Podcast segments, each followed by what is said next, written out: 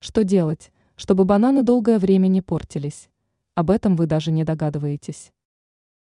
Многие люди обожают бананы за их мягкую текстуру, приятный сладковатый вкус.